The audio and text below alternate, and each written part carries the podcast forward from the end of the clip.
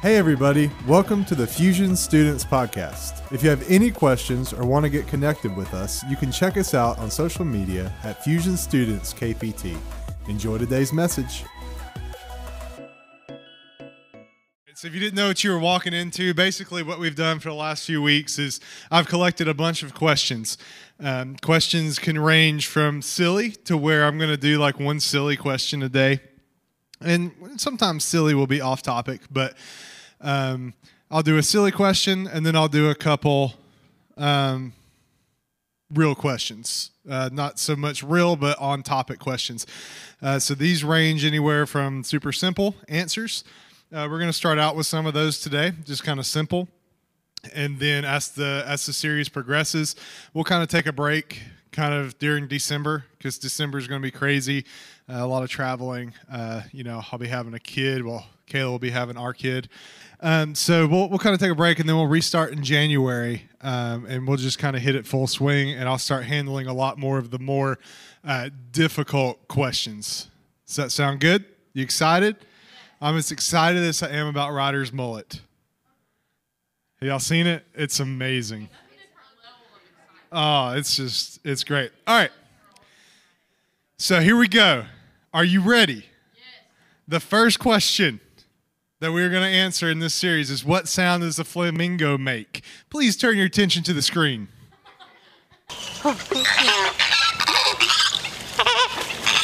that. That is a flamingo. And when they get scared, I think they stick their heads in the ground. There's an ostrich. Are you ready for the first real Bible question? All right. First one. Why are there different Bibles? What's wrong with the good old KJV? Short answer, and then I will abbreviate. Nothing is wrong with the good old KJV.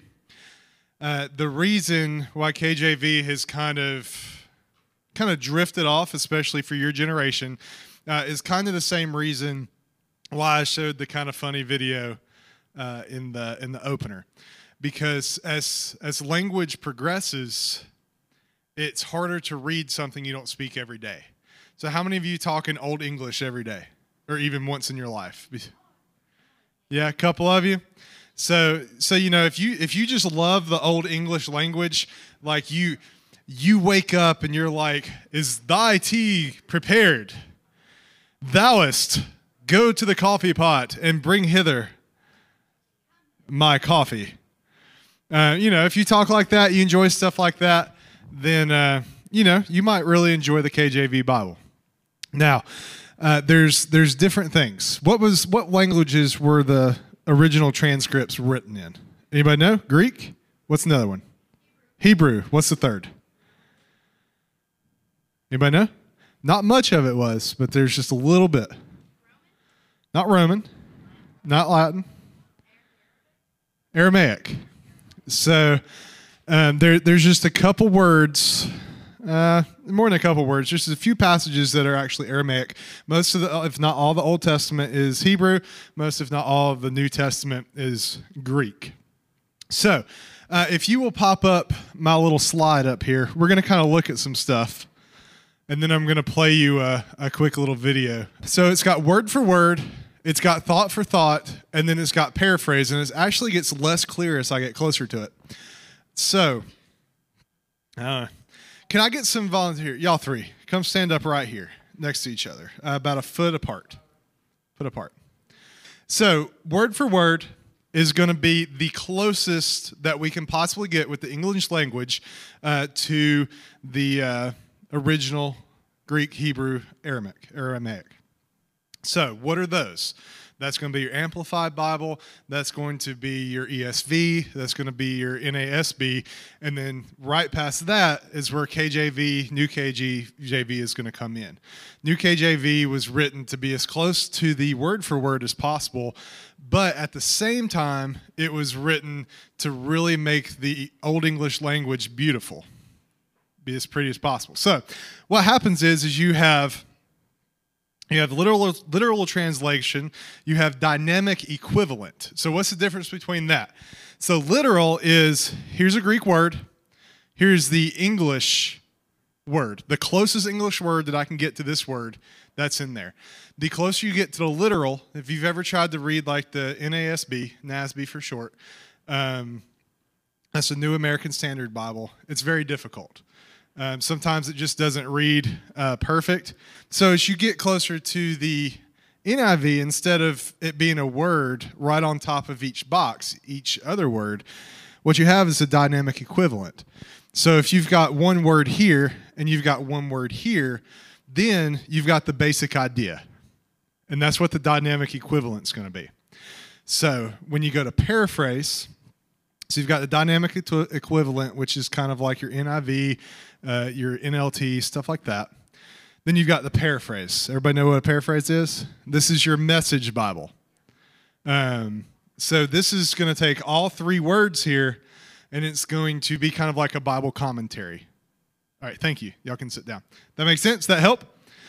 So, if you're doing an in-depth Bible study, what versions what what sphere of which range do you think you should be? Right here is the original languages. Right here's your NASB, your ESV, and then over here is like your KJV stuff like that. So you want to be over here if you're like really doing some in-depth studying. If you're doing like a devotional, then anywhere from right here is really good. If you're doing a devotional, you're doing a study, and you're like, I have no idea what this passage is trying to tell me. None whatsoever. Then that's when you go to something like the message, and that's where the message can be helpful. Um, I'm never going to encourage you to study or do a devotion out of the message Bible. If you're doing that now, I would highly encourage you to get something more like the NIV um, and then or the ESV, just because you're not going to get the the full thought. You're going to get the paraphrase, which can be very helpful, but you're not going to get the same thing that you can get out of something, a different translation. You with me? All right, Kayla, will you play that video, the, the first one? Apologetics seeks to give credible answers to curious questions. What are some further thoughts about Bible translation? At the end of my last episode on which translation to use, I said, hey, let's not get too caught up in this. Let me give a little bit of background. Earlier on in my ministry, uh, I was living in Arkansas and I was invited out to a rural area and I spoke in this very traditional rural church. And after the service was over, this gentleman told me how they had a Bible burning evening. It was like the night before, the week before, and how they burned all non King James versions. And I thought, my goodness, I looked at him and said, man, you guys just burned the translation that God used to change my life. At that time, I was reading from the NIV. Today, I use uh, the ESV, the English Standard Version.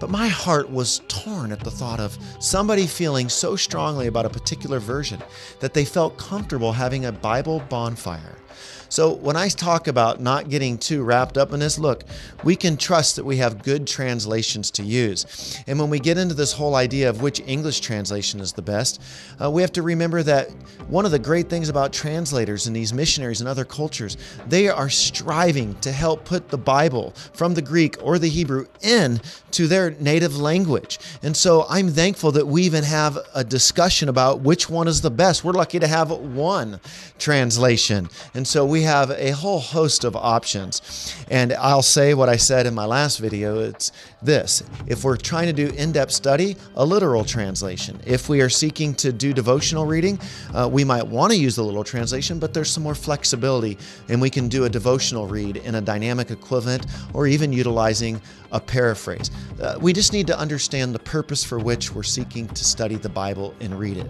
I hope that will help you in making a choice as it comes to studying a Bible for yourself. Awesome. So, the whole point is there's nothing wrong with any translation of the Bible out there.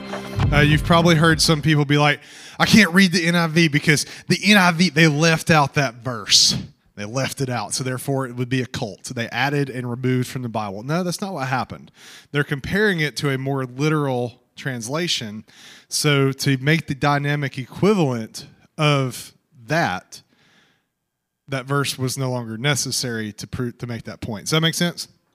So cool. Um, Okay, so how many people wrote the Bible? Roughly 40. Uh, there's some debate on if it's 35 or if it's 40, um, but 40 people uh, in total uh, is believed to have written the Bible. Uh, why are there why are there 66 books? So when they were compiling the canon, what they did was they number one they looked at hey what's the oldest stuff that we have, what what is everything that was compiled back here in the Torah, um, and then the other the other forms was this written by a prophet? What was a prophet? Somebody that heard directly from God, right? All right, so uh, prophet was it written by a prophet? Was it confirmed by the acts of God?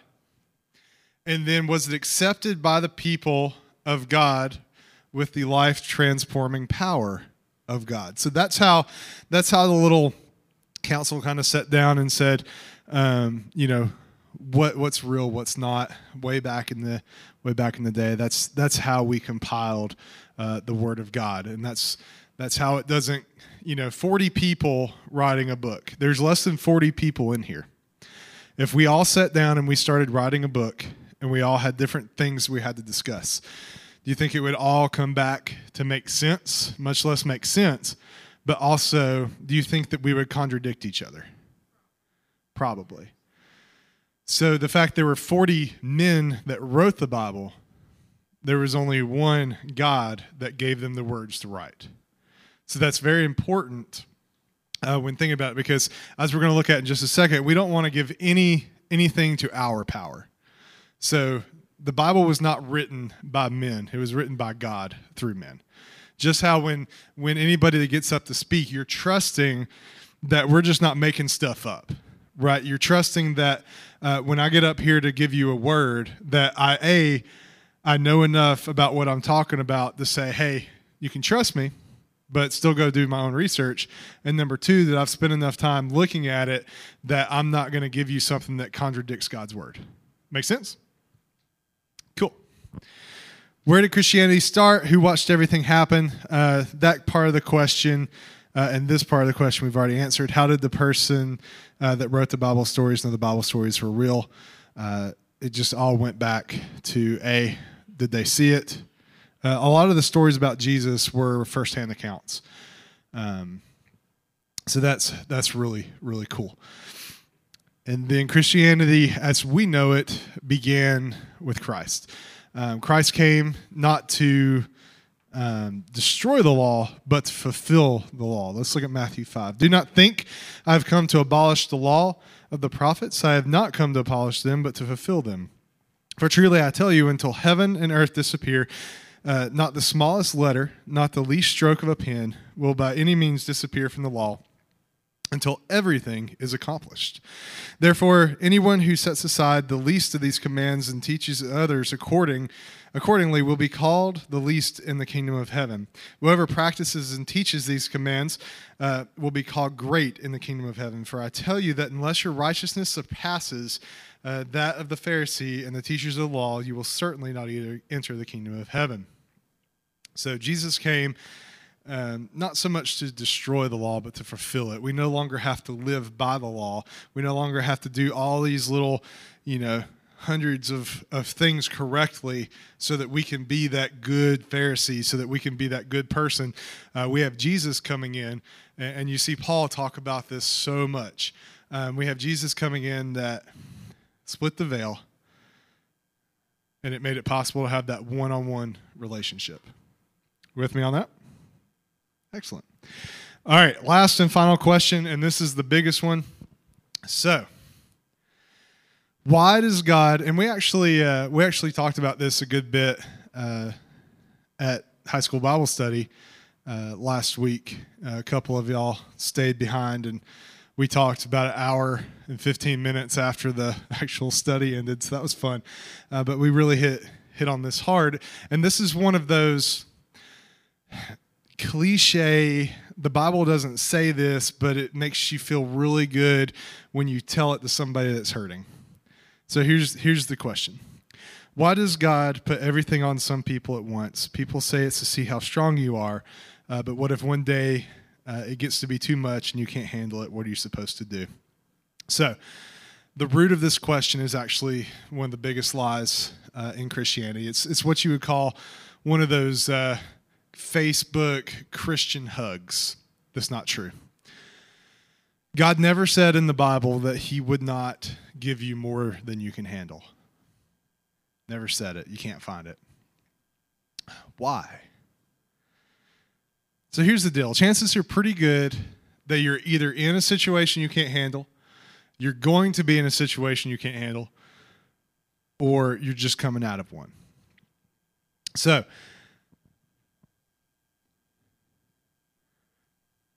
I'm a pretty strong dude, right? Pretty strong. So, but if you put like 400 pounds on the bench press, you know, my brother in law could lay down there and just knock out like 15 reps. Dude's a beast. Um, but if I lay down there, it's going to drop right there. And I'm going to suffocate until he picks it up off of me. So that's the image that a lot of times we think about this question. We think, well, if I was just a better Christian, I would be able to handle that. Aaron's stronger because he's a pastor, so he can handle a whole lot more things. See, I'm just in sixth grade, so I can't handle that much. I'm just a senior in high school. This is this is the max of my ability to handle. For those of you that were with us in the um, Hope in the Dark series, what did we say came in the valley? Not the mountaintop, not the joyful. What came in the valley? Intimacy, growth. Because how many of you have ever been just walking down the road, everything's going great in life, and you're like, man, God, thank you so much for these blessings. Thank you so much for everything. Oh, just love it. Some of you are, and that's great. But more than likely, when you're on the mountaintop, you forget about God. More than likely, it takes a journey to the valley to, to call his name.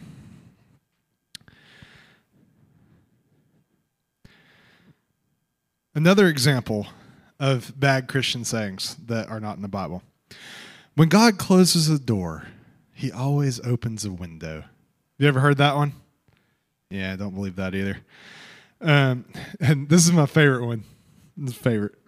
Remember, God helps those who help themselves. Anybody heard that one? That's not in the Bible either. And then the one that goes with that God will never give you too much than you can handle. In fact, God said the opposite. Let's look at 1 Corinthians 10 13. This is the verse that this actually kind of gets morphed out of. All right? No temptation has overtaken you except what is common to mankind. God is faithful. He will not let you be tempted beyond what you can bear, but when you are tempted, He will also provide a way out so that you can endure it. So, number one, this is talking about sin. Number one, this is saying, this isn't about stuff I'm going to put on you. This is about when when you get tempted, I'm going to provide a way out. So in this verse, who's providing the way out? He is, God. So what this verse does not say is, but when you are tempted, uh, you'll be able to figure it out because you're awesome and you can endure it and handle it. Does it say that? No, so it's the same idea. If you look at Paul's writing, which we're going to in a, in a little bit, we are weak. We are very weak, but he is strong. So, how do you know when you're supposed to, when you have too much to handle? Pretty much you always do, even if you don't realize it yet, because we are all in need of God to help us move through that. So he never said more than you can handle, but he said you will not be tempted more than you can bear. So Gideon, how did he describe himself? He was the weakest. Moses, what was wrong with him? He couldn't speak. David, he said, My guilt has overwhelmed me like a burden too heavy to bear. And then even Jesus began to be deeply distressed and troubled. And troubled. My God, I mean, my soul is overwhelmed with sorrow. This is why he's praying in Gethsemane, and literally dro- droplets of blood are dripping off his forehead. We are not created to live a life outside of God the Father. We are not created to be able to do anything under our own strength. Point number one why does he allow this? So that we depend on his presence. So when things are going really well, it's easy not to depend on God. Uh, it's amazing when life gets difficult how fast we call upon God. Has anybody ever read the story of Jonah? Jonah, he's the guy that got eaten by the whale. Good thing the whale didn't chew, though. Whales just kind of swallow. It's pretty, pretty great. So he lived in the belly of a whale for a while. So he said in in verse 2, I believe, in my distress, I called to the Lord and he answered me. So from the realm of the deep, he's in a blame well. Of the dead, I called for help, and he listened to my cry. So Jonah's not sitting down here in the belly of a whale, being like, ah, I got to figure out how to get out of here. Maybe if I poke this, maybe if I poke that, the whale will throw me up. No, he's like, all right, God, I ran away from you a little bit. I'm ready to come back. Like, I'm ready to get out of this well. And in verse 7, when my life was ebbing away, I remembered you, Lord, and my prayer rose to you, to your holy temple. Never let the presence of a storm let you doubt the presence of God. Remember, we talked about wrestling and embracing? A lot of times we, we, we love the embrace. We're like, oh, God, I love you. Then bad stuff happens. Then you have to wrestle. Never let the presence of a storm take you away from the presence of God. Reminder to call on Him. Psalm 145 18. David goes, The Lord is near to all who call on Him to all who call on him in truth. The Lord is near. Never let the presence of a what? Of a what? Of a what? Keep you from calling on the presence of who? God. Y'all that bored already? Excellent. Um, so, so why will God give you more than you can handle? So you will call on Him and His goodness. Second reason teaches you to experience His power. Let's go back to weightlifting. You ready? So if I've got 400 pounds sitting on my chest, 400 pounds right here, the most I can lift is like probably three, 300, 320. Haven't done it in a while. So that's probably about as much as I have a shot of getting off of what's laying right here. What are my two options? Wrestle. I can wrestle. I can wrestle with it. I can try to get enough strength to kind of make it fall that way, and then it's going to slap me back that way. Um, you know, that's probably not the greatest idea, uh, but I could do it. Um, but what's what's the better option? Say, hey, can somebody help get this thing off me? Right? Right, get this off me because because why? At that point, I can't bear it. I can't get it off of me. So I need help. But you know what we do as Christians? What we like to do as Christians is we like to let that 400 pound barbell set on top of us and we try to push it off, but we forget one thing that it's not ours to bear. So that's why God allows us to go through more because it was never ours to go through. He was always going to be right there with us, guiding us, because in the storm, his presence is still there. When you realize you were not created to handle everything, that's when you get to experience his power. So Paul had a thorn in his side. We don't know what this is. Something it might have been blindness, something it might have been an injury. Uh, we just don't know what it is. Paul prayed, Paul prayed three times for God to take this away. And this wasn't like a this wasn't like a uh, we're going to sit down at supper and we're just going to pray a little bit. Uh, God, please take this thorn out of me. That'd be really great. Uh, yeah, thanks. You know, if you could consider that cool. No, this is this is like Paul is fasting. He is like, God, take this from me. I can't do it anymore. And he is spending every waking moment just pleading. God says no. Three times. See, one day you're going to have that thorn and you're going to ask God to remove it. You know He can do it, but for whatever reason that we will probably never know, God allows it. Let's look at 2 Corinthians 2 or 12, 9 through 11. But he said to me, My grace is sufficient for you. So Paul's sitting here and he's praying and he's saying, God, take this away. And look how God answers. But he said to me, My grace is sufficient for you, for my power is made perfect in weakness. My power is made perfect in weakness. Paul, you're weak right now. Paul, you've got a thorn in your side. You don't you can't handle this, but guess what? My power is made perfect in your weakness. Therefore, I will boast all the more. Therefore, I will boast all the more. Paul just got told no, but he's saying, I will boast all the more gladly about my weaknesses so that Christ's power may rest on me. Whose power? Is it Paul's power? Next one. That's why, for Christ's sake, I delight in weakness and insults and hardships and persecutions and difficulties. For when I'm meek, then I am strong. There are probably, man, like, I hope none of you ever go through all the stuff that Paul went through. Paul was beaten, Paul was put in jail. He was one bit by a snake, right? I think so. He's bit by a snake. Like, all sorts of just junk happened to Paul. And he's still saying, hey, I'm going to delight. So either Paul is just like, man, I love the awesome power of my God, and I realize the awesome power of my God, which is the side I lean on, or Paul is just flat insane. I think it's this side, right? That Paul just knows the power of God.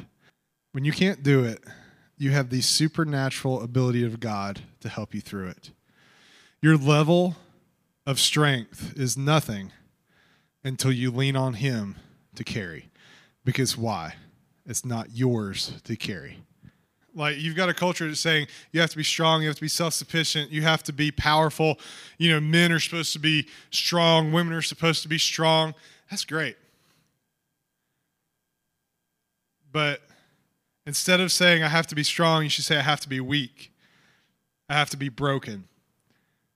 I have to be dependent on him. Why? Because when I'm weak, his strength is made perfect for me. Last thing we're going to look at Matthew 5. This is the Beatitudes. Blessed are the poor in spirit, for theirs is the kingdom of heaven. Blessed those blessed are those who mourn, for they will be comforted. Blessed are those who are meek, for they will inherit the earth. Blessed are those who hunger and thirst for righteousness, for they will be filled. Blessed are those Blessed are the merciful, for they will be shown mercy. Blessed are the pure in heart, for they will see God.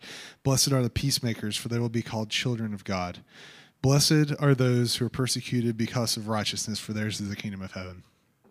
This is King. This is Jesus saying, "Blessed, blessed are those." So, also number one, you don't have to be all these at one time. So it's when you're broken, blessed are you. When you mourn, blessed are you. You'll be comforted. But what did we not see in there? We didn't see, blessed are you for when you are strong. Blessed are you, hey, you can handle everything. We saw when you can't do this, God lifts you back up. Are you with me? So God may, God says, My power is made perfect in your weakness. Everybody say that one time. My power is made perfect in your weakness. Do you believe that? Do you feel like your answers were, your questions were adequately answered today? Excellent. God, I thank you for this day. Guys, thank you for this series that uh, that we're going to kind of start now and finish up in the new year, God. And I just praise you with each and every one of these students as we go through each question, God, that, that it just brings more questions and it brings more answers. And God, it just it's not that they that they learn new things, God, but it's that everything is bringing them closer to you. And God, just asks you bless each one of these students, God, just empower them as they go to school tomorrow. And uh, God, just thank you for who they are. Pray in Jesus' name. Amen. Thank you for joining us today. If you've enjoyed listening, be sure to hit the subscribe button and rate and review the podcast. And hey, 6th through 12th graders, if you'd like to come hang out with us, we're at Harvest Community Church every Sunday morning at 11:30. Thanks again for joining us, and we'll see you again next week.